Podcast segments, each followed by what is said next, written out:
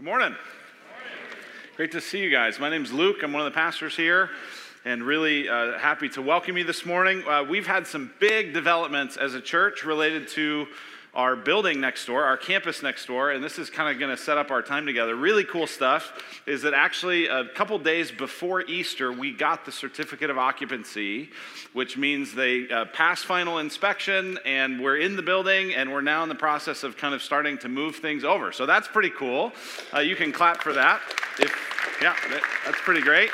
If, if you're like, what are you talking about? Well, here's what I'm talking about. There's a building directly west of this, this whole property. As you go out, if you're new with us and you didn't know about this, uh, that's our property, uh, which we now have the certificate of occupancy for, and it's really, really fun. And so the building is basically finished in terms of construction. There's a few, more than a few, like a few thousand little, uh, like punch list, you know, nitty bitty kinds of things that have to be done. Lots of tech that has to be installed, lots of furniture that's going to be moving. So you'll notice over the next month, certain things just kind of start to disappear, and that's because they're going next door. We'll still have chairs for you, I promise. You, you won't have to bring your, uh, you know, camping chairs or anything. We'll have chairs for you.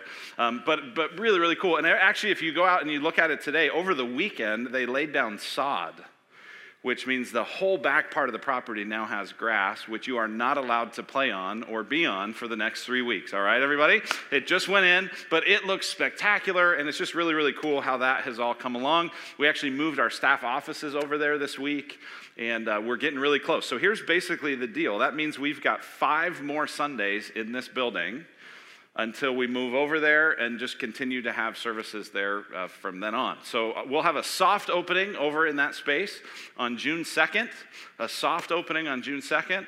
We'll hang out, we'll be in that space, we'll figure out a lot of kinks and try to work through stuff. And then at the end of the summer, back to school time, we'll do a grand opening on July 28th. And so that's pretty dang cool. Can you believe it? I mean, that's awesome. So here's the only thing Here's the only thing I'd ask you is if you have, uh, if you have friends uh, that you've been planning to invite when it comes to the new building, you need to know June 2nd is going to be a disaster. It's going to be a zoo. No one's going to know where to park. No one's going to know where the bathrooms are. No one's going to know how to check kids in. Uh, right? You all have your kind of assigned seats. Anderson's, right? I got to look around. I know you, you Gilmore's, you're out of position. You guys are normally back there where the Tennysons are, but the Buchholzes, you're in your spot, right? Everyone's got their spot, and, and you're not going to have a spot, and it's going to be confusing. And so, if you have friends you've been waiting to invite, please invite them not on June 2nd, okay? Wait a few weeks, let us work some kinks out, and that way it'll just be a better experience for everybody. But uh, this is gonna be fun. So, this last series that we're really doing in this building is actually the perfect series for this moment in our church's history, and that's this study of the book of Jonah. We're going to spend the next four weeks looking at Jonah, and this is perfect because our kind of long term vision and heart's desire for our church is to be the best friend that our community has. That's what we want to be. We want to be the best friend that this community has. Not because we're special, but because we believe Jesus is. And so, what we've done is spent the last uh, few months before Easter just looking at Jesus. Who was he as a person? How did he love? With the desire that we would begin to love and imitate him uh, in, the, in the way that he loved and in the way that he lived. And so, now what we're going to do in these next few weeks is, is begin to look at kind of what, are, what is God's heart? What are God's eyes? For the community around us. We're going to be moving from being a large church to a very large church. There are going to be hundreds of people, maybe five, six, seven hundred people over the next six months, maybe more, who don't currently come here, who don't know the story of our church, who don't know the story of the Bible, who don't know Jesus. What's our heart to them? Because here's the thing they're going to take your seat. right? It won't be long. You think you marked out your territory. Nope, they're in your seat. And they are in your parking spot. And everything's more inconvenient and everything's more complex. And this, you, you know, you thought, oh, we're getting this thing and it'll all be nice and roomy. Nope, it's going to fill right up. So the question is, will we embrace it? Will we embrace it? Because here's what I know the only people who like really large churches are pastors. Right? Pastors and worship leaders like leading to a big full room. Everyone else, it's just a hassle. But will we have God's heart? Will we see our community, especially the people who are far from God? Will we see them the way that God does? That's what the book of Jonah invites us to do. Uh, let me give you just an overview of Jonah. It's one of the minor prophets, uh, not because it's minor in importance, but just because it's short. Uh, you actually, if you had a hard time finding it, don't worry. It's right between Obadiah and Micah. It's just right there in that crunchy part of your Bible. Um, it's actually just on these two pages, right? So it's really short, really easy to miss. It's actually 40, it's only 48 verses. So it's a really short book, which is why we're only doing four weeks on it. Uh, and it's unique in some ways. Most of the prophetic books are words of a prophet.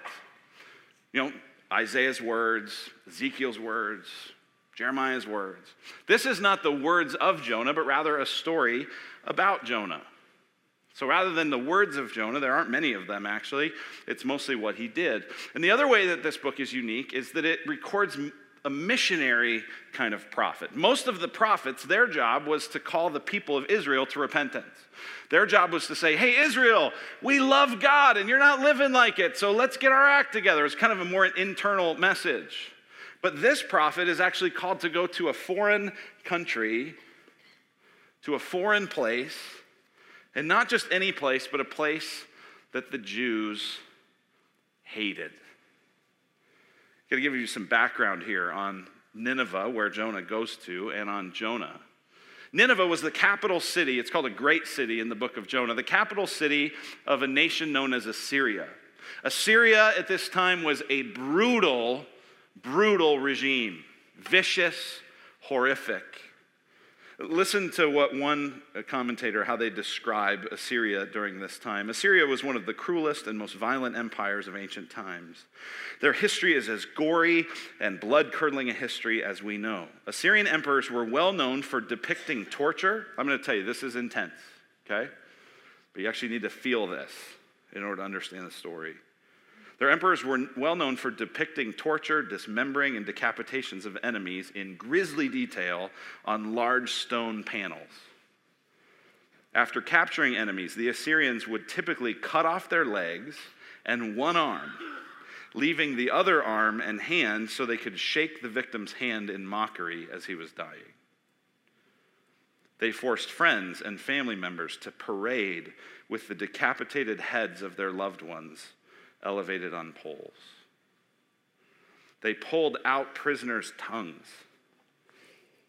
and stretched their bodies with ropes so they could be flayed alive and their skins displayed on city walls. They burned adolescents alive.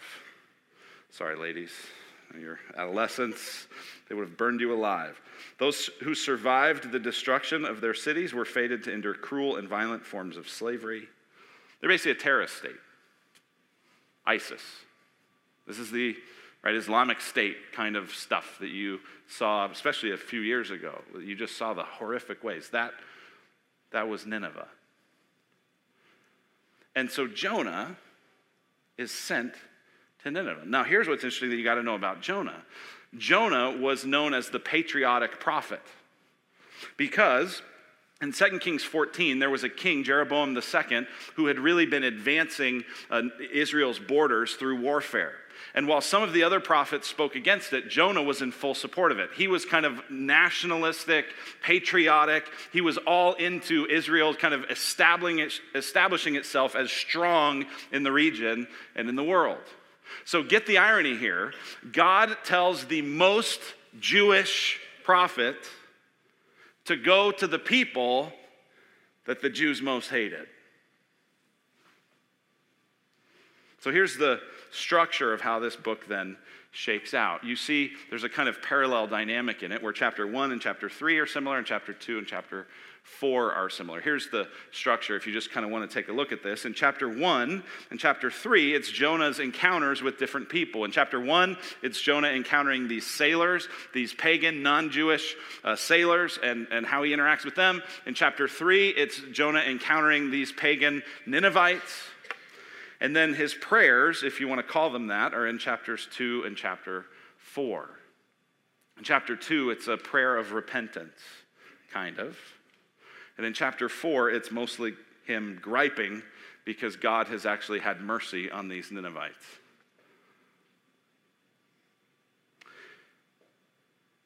Jonah's famous for the fish. Did you read about the fish in Jonah chapter 1, verse 17? The Lord appointed a great fish to swallow up Jonah, and Jonah was in the belly of the fish three days and three nights. A lot of people get distracted by that and miss the rest of the book. It's famous for that. And if you go, man, I, I have a hard time believing that, how could a fish swallow a guy? I'll tell you what, that is hard to believe. I'm not discounting that at all. That's pretty hard to believe. And I'll tell you what's even harder to believe is that a guy predicted his death and resurrection and then did it.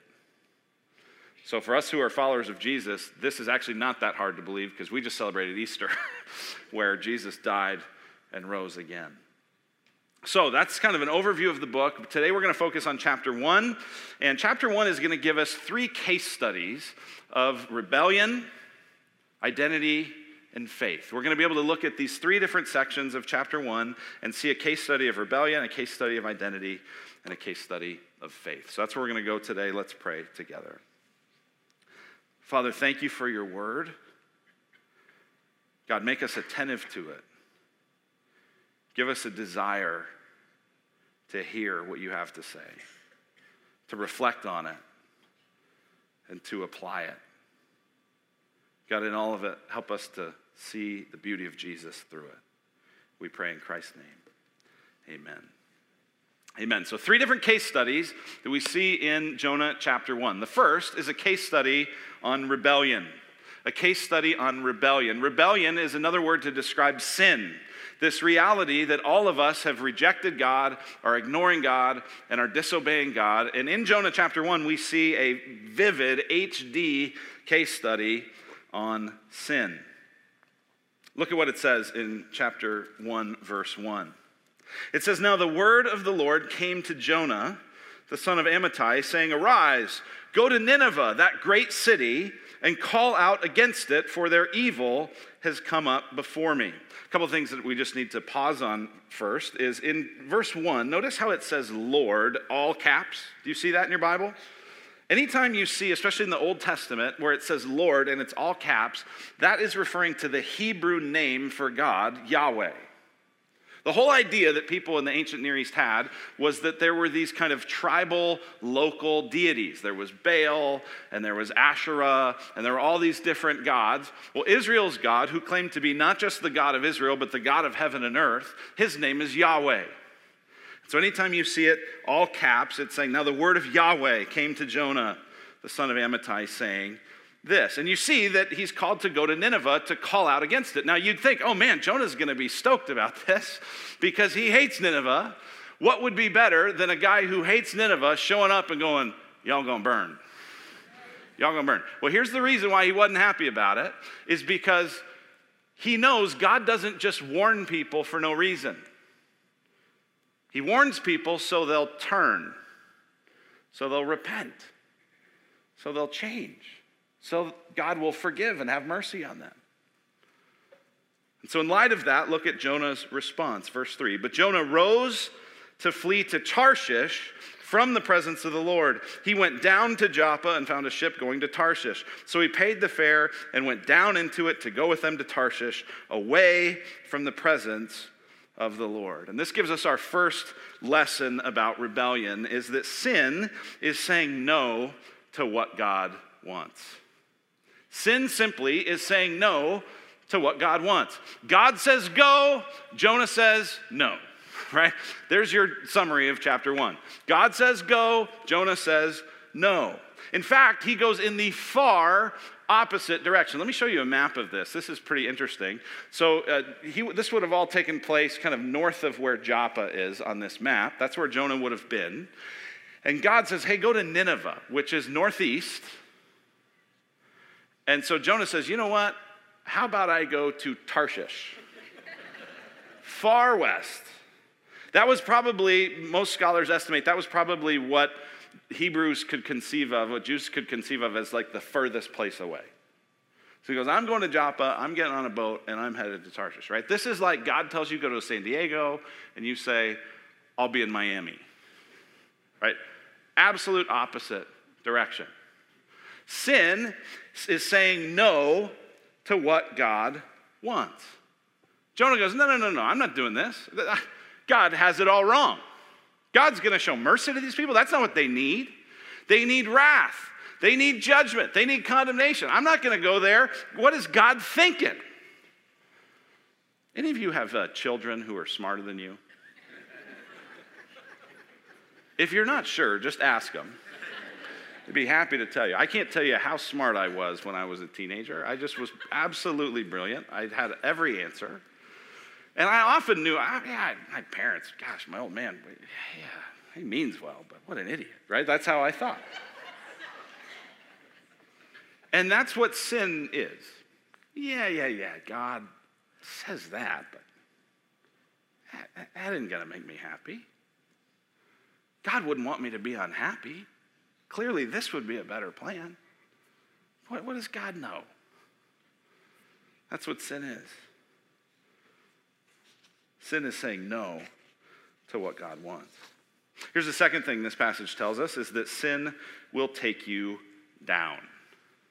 Sin will take you down. Notice the repetition of the word down in verse 3. But Jonah rose to flee to Tarshish from the presence of the Lord. He went down to Joppa and found a ship going to Tarshish. So he paid the fare and went down into it to go with them to Tarshish away from the presence of the Lord. Look at verse 5. Then the mariners were afraid, and each cried out to his God, and they hurled the cargo that was in the ship into the sea to lighten it for them. But Jonah had gone down into the inner part of the ship and had lain down and was fast asleep. What's the author trying to communicate? That when you try to get away from God, you're going down. Here's what Charlie Dates says about this. He says, Life has but one direction when you're running from God down. Are you running from God? Are you ignoring what God says? Is God saying, hey, you need to do this and you're not doing it? Hey, you need to stop that, but you're continuing it? You're going down. It does not lead to life. It does not lead to blessing. It does not lead to joy. It does not lead to your overall flourishing. It is leading you down. Here's the third thing these verses tell us about sin and rebellion is that sin imagines you can flee God's presence. Notice how that verse, how that phrase is repeated in verse 3. Jonah rose to flee to Tarshish from the presence of the Lord. He paid the fare, he went down into it to go with them to Tarshish, away from the presence of the Lord. Look down to verse 10. The men were exceedingly afraid, said to him, What is this you've done? For the men knew that he was fleeing from the presence of the Lord. This is a kind of practical atheism. This is when someone who says, Oh, I believe in God, actually functions as though there's no God at all. I don't know if you've ever uh, heard about this or, or, learned this, but do you know how uh, Google Maps keeps track of traffic on your phone? You, know, do you know how they do this? I mean, this is an amazing isn't it a beautiful technology that you can just pull this thing up and you can see, oh, there's a traffic jam here because it's all red. Oh, no, it's a little bit, it's yellow. Oh, it's clear sailing, it's green, right? Have you ever noticed that? Maybe you've had a time when you like have put in a destination and it's navigating you and it says, we found a faster route. Would you like to accept it? Yes, I would, right? Boom. How did it know that? How does it know the red and the yellow and the green? How does it know that? You know how it knows it? is because your phone is constantly sending anonymous data to Google that's telling Google how fast you're moving in your car. And all the other phones on the highway are doing that same thing. Now, the good news is it's all anonymous data, you hope, right? But doesn't that just kind of creep you out a little bit? Like, isn't all the privacy tech stuff just make you nervous? Like, what, who are they tracking? And, and is this camera really on? And, and is Alexa hearing me? And, you know, right? Doesn't that stuff make you nervous? Here's what should make you really nervous God sees and hears everything, and it's not anonymous. He knows every action, He knows every word, he knows every thought, He knows every motive. Where can you go from His presence? You can't get away from it. And so this is folly. This is stupid. But this is what sin does. Well, I'll get away. I, God won't see this. God won't notice that. If I keep the lights dim and the door closed and the sound down, God won't notice. No, maybe your wife won't, but God will. You cannot flee the presence of God. Look then at verse 4. But the Lord hurled a great wind upon the sea, and there was a mighty tempest on the sea, so that the ship threatened to break up. The literal translation of that, the, the, ship is being personified there in the Hebrew language. You could translate this as the ship expected itself to crack up, or the ship was about to become a nervous wreck. Isn't that a cool wordplay? The ship threatened to break up. Then the mariners were afraid, and each cried out to his God. Right, these are guys from different parts of the world, different nationalities, different ethnicities, and each kind of local place had their own gods. They're each calling out in prayer, we got to do something. Notice that it says the mariners were afraid. These are professional sailors. These are professional cargo guys. What does it take for them to have a storm so sudden and so severe that they're now afraid? This is big and they hurled the cargo that was in the ship into the sea to lighten it for them. But Jonah had gone down into the inner part of the ship and had laid down and was fast asleep. So the captain came and said to him, What do you mean, you sleeper? What are you doing?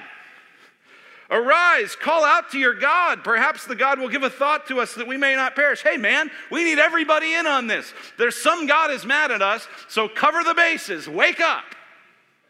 What do we learn from this about rebellion and sin, we learn that sin always has collateral damage. You think your sin is between you and God, but it's not. Look, these, these sailors didn't ask to have their lives threatened, didn't ask to have to give up all this cargo. Right? Sometimes you're in a world of hurt because of your own folly and sin. And sometimes you're in a world of hurt because of someone else's. We think, oh, the sin's just between me and God. And it's never between just you and God. It always has collateral damage. The way you relate to people, the way you love people, the way you look at people, the way you do or don't really listen to people, all of that is shaped by your secret and not secret world of sin. So here's the question. There's a question for each of these case studies to reflect on. Here's the question for this one What is God commanding you to do that you are refusing? What's God commanding you to do that you're refusing? You know that God is maybe commanding you, you know what, this, this consumer debt's out of hand. You got to cut up those credit cards, but you haven't done it yet. And there's that one card your spouse doesn't know about that you keep spending on. And you know he's commanding you to stop it, but you're refusing.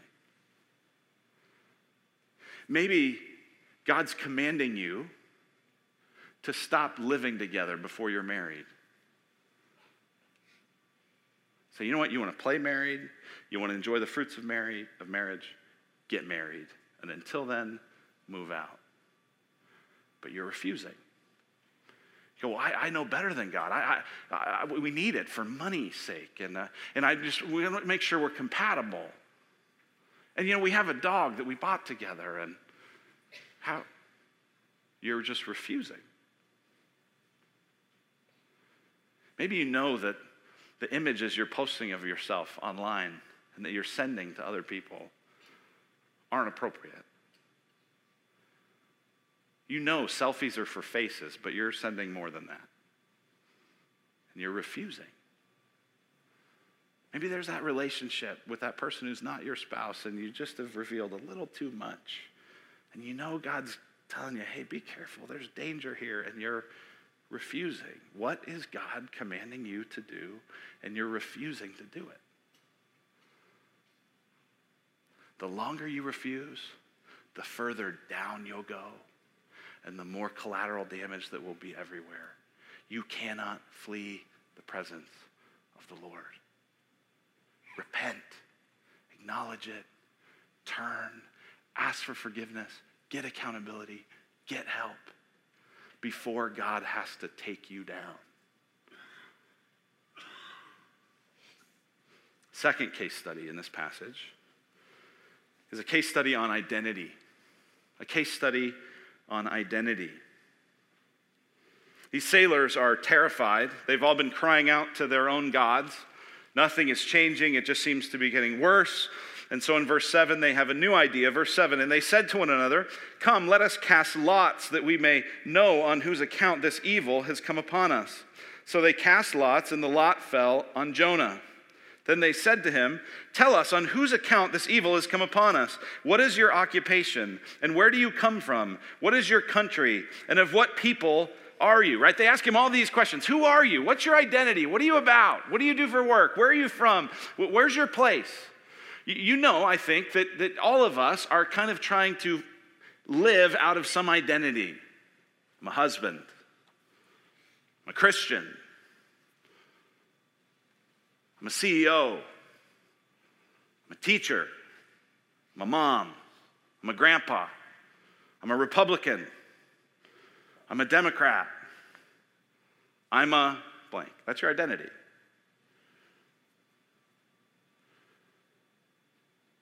That's what they're asking. Jonah, who are you? What's your identity? What's his answer? They asked him three specific questions What's your occupation? What's your place? What's your people? Notice what he leads with. And he said to them, I am a Hebrew. I'm a Hebrew. Jonah's fundamental identity I'm a Hebrew. Not a prophet, not a child of God. I'm a Hebrew. He leads with his nationality, he leads with his patriotism. I'm the patriot prophet. I'm a Hebrew. Then he continues, and I fear Yahweh, the God of heaven who made the sea and the dry land. To which you want to ask, really? Really, Jonah? You fear Yahweh? Because we can't tell. You seem like you're doing what you want because your fundamental identity is not that you fear Yahweh, but that you are a Hebrew. And what God's asked you to do doesn't make sense if you're a Hebrew. And so you've jettisoned the identity of a fear of Yahweh because you're a Hebrew. Well, this makes them even more afraid. Look at verse 10. Then the men were exceedingly afraid. You notice in verse 5, the mariners were afraid. Now they're exceedingly afraid. Why are they now exceedingly afraid? Well, because did you see how Jonah described Yahweh? The God of heaven who made the sea and the dry land. They're, whoa, whoa, whoa, whoa. Ding, ding, ding, ding. We found it. We found, we found the God who's mad at us. It's this one who made the sea and the dry land, not just a local deity, but a cosmic deity over all things. And they said to him, What is this that you've done?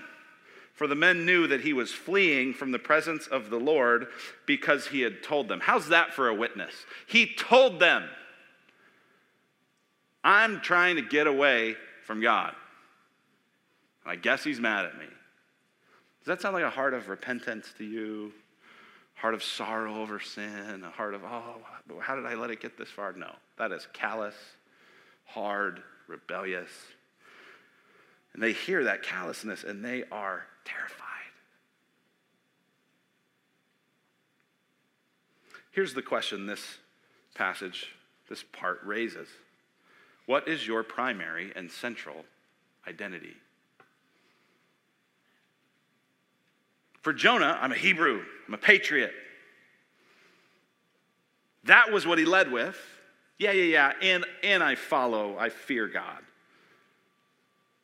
But he's clearly not living out of that identity. So the question for you is what identity are you most living out of?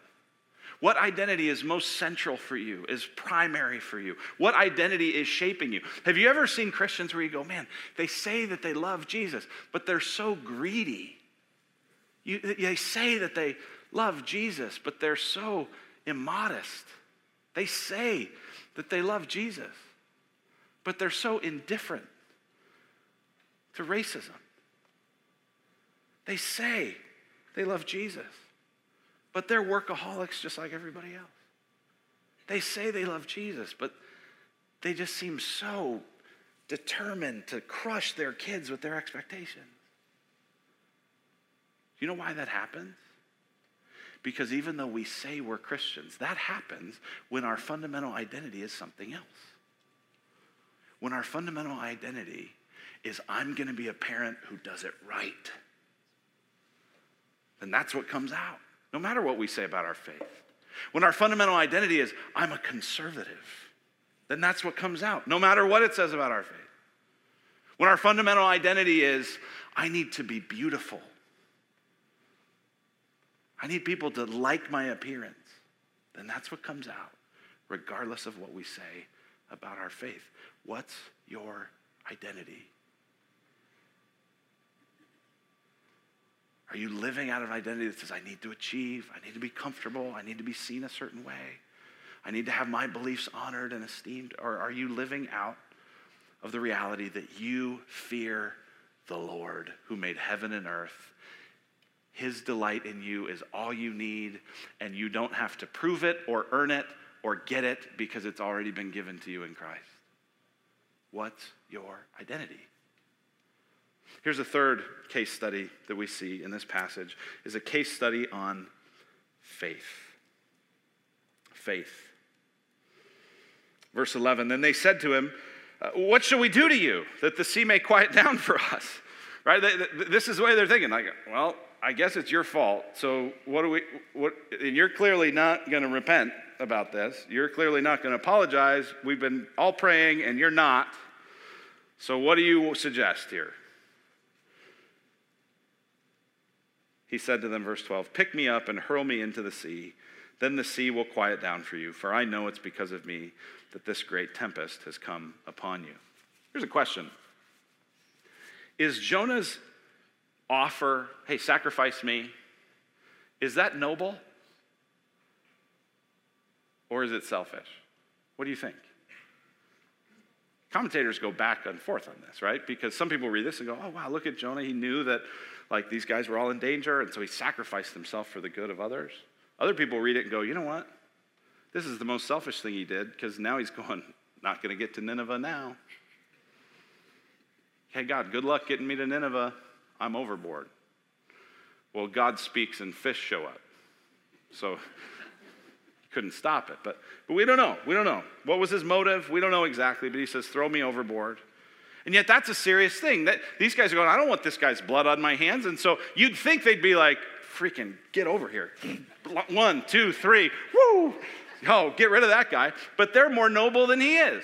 Right? So look at verse 13. Nevertheless, the men rowed hard to get back to dry land, but they could not, for the sea grew more and more tempestuous against them. They're going, We're not throwing this guy over. Let's just try to get to shore. And they can't get it, and it gets harder, and it gets more dangerous, and God is clearly more and more angry. So therefore, verse 14, they called out to Yahweh. So now these guys, who had all been calling out to their own local tribal deities, are now calling out to Israel's God, to Yahweh. Oh, Yahweh. Let us not perish for this man's life, and lay not on us innocent blood, for you, O Yahweh, have done as it pleased you. So they picked up Jonah and hurled him into the sea, and the sea ceased from its raging. Then the men feared the Lord exceedingly. Right? Remember, they had feared, then they feared exceedingly. Now they fear Yahweh exceedingly. And they offered a sacrifice to Yahweh and made vows. This is a fascinating case study on faith. There's lots of contrasts in this whole passage, in this whole chapter between Jonah and the sailors. Uh, Jonah's asleep through all the danger. The sailors are extremely alert. Uh, Jonah's absorbed by his own problems and disappointment. The sailors are seeking the good of everyone in the boat. Hey, everybody, get on board. Let's, let's call out to God. Jonah doesn't pray at all. Sailors keep praying to all their own gods, but here's the biggest contrast the biggest contrast is faith. Jonah claims to fear God, but he doesn't pray and he doesn't obey. He doesn't say, I'm sorry. On the other hand, these sailors who don't know God at all pray and call out to God and exceedingly fear God. Not just in the middle of the storm, but after the storm has passed. See, there's a lot of people who are like Jonah.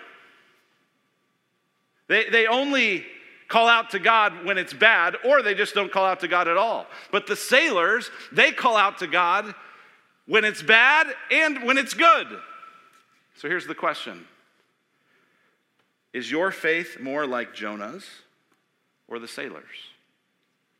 Is your faith more like Jonah's or the sailors? Are you ignoring God? Is God ratcheting up pressure in your life? He's turning up the storm in your life, and you will not admit it, and you will not repent, and you will not turn. You will just harden your heart. And you will keep getting through it. Or will you maybe even say, All right, God, fine enough, rescue me, rescue me, rescue me. But then as soon as He rescues you, you're done calling out to Him? Or are you like these sailors? Who maybe you don't know all the stuff and you don't have all the answers, but you call out to God when it's bad and you call out to God when you're fine. That's a picture of faith. Right? Have you ever heard of a foxhole conversion? Or a jailhouse conversion, right? You hear about this. People go to prison, and right after they get in prison, all of a sudden their life has changed and they're a Christian. And, and, and you kind of always wonder, like, man, was that real or was it just the pressure that got to them and they now they're a Christian? This, that's not what these guys have. What, do you notice it in verse 16? After the sea ceased from its raging, then the men feared their Lord exceedingly. They make a sacrifice, they make vows. Where's your faith? So here's the last sort of question What if you find yourself stuck in rebellion, where you're refusing to do what God has asked you to do? What if you find yourself with an identity that's more central and primary to you than Him? And what if you find yourself with a faith that's more like Jonah's? Where God is occasionally useful to you, but He's never really beautiful. You only cry out when you need something. What if you find yourself in those three places? Here's what I want to encourage you this morning. If you find yourself in those places, then the answer is not to try harder. The answer is not to do better. The answer is to look to the one to whom Jonah points. Because when Jesus reflected on the story of Jonah, here's what he said He said, Someone greater than Jonah is here. And he was referring to himself. So you look to Jesus. You don't look at yourself. You don't look to your self determination. You don't look to your ability to, I'm going to just change my behavior. You look to Jesus. Jesus is the greater Jonah. Maybe Jonah selfishly sacrificed himself, but Jesus selflessly did it. Not just to storm, to, to, calm the storm of circumstances, but to calm the storm of sin so that God could be enough for you. Listen, look to Jesus. Jesus is the one who forgives you for your rebellion, who washes you clean, who brings you into his family, who, even though you sinned against him, he welcomes you in and makes you his child. Jesus is the one who gives you an identity that you do not have to work for. Think about this. Every identity that we're pursuing, you have to achieve it. Right? If your identity is, I need to be beautiful, there aren't enough burpees and Botox in the world to defeat gravity and time. But you will work it and work it and work it and do it and do it and do it, and you will do everything that you can do, and it will exhaust you. If your identity is your work, that you're successful and you can achieve stuff and you're, you make it happen, then you're going to have to constantly do that. Great, last quarter was good, but what about this quarter? Last year was great, but what about this year. If your identity is that you're a good person because you believe the right political things, you're going to always have to show that you're more progressive than everyone else, more conservative than everyone else. You're going to always have to, to prove it. But what if you could have an identity that you couldn't and didn't have to achieve, but that was just given to you? Look to Jesus and find in Him an identity where you are saved not by your effort and not by your performance, but by His grace. And look to Jesus, the one who gives you a faith that shows that He is beautiful and worthy of your worship and worthy of your prayer and worthy of your life, not just when you're in the foxhole and you need it, but when everything is great and you worship and you praise Him because He is the most beautiful person ever. Someone greater than Jonah is here. Look to him. Let's pray.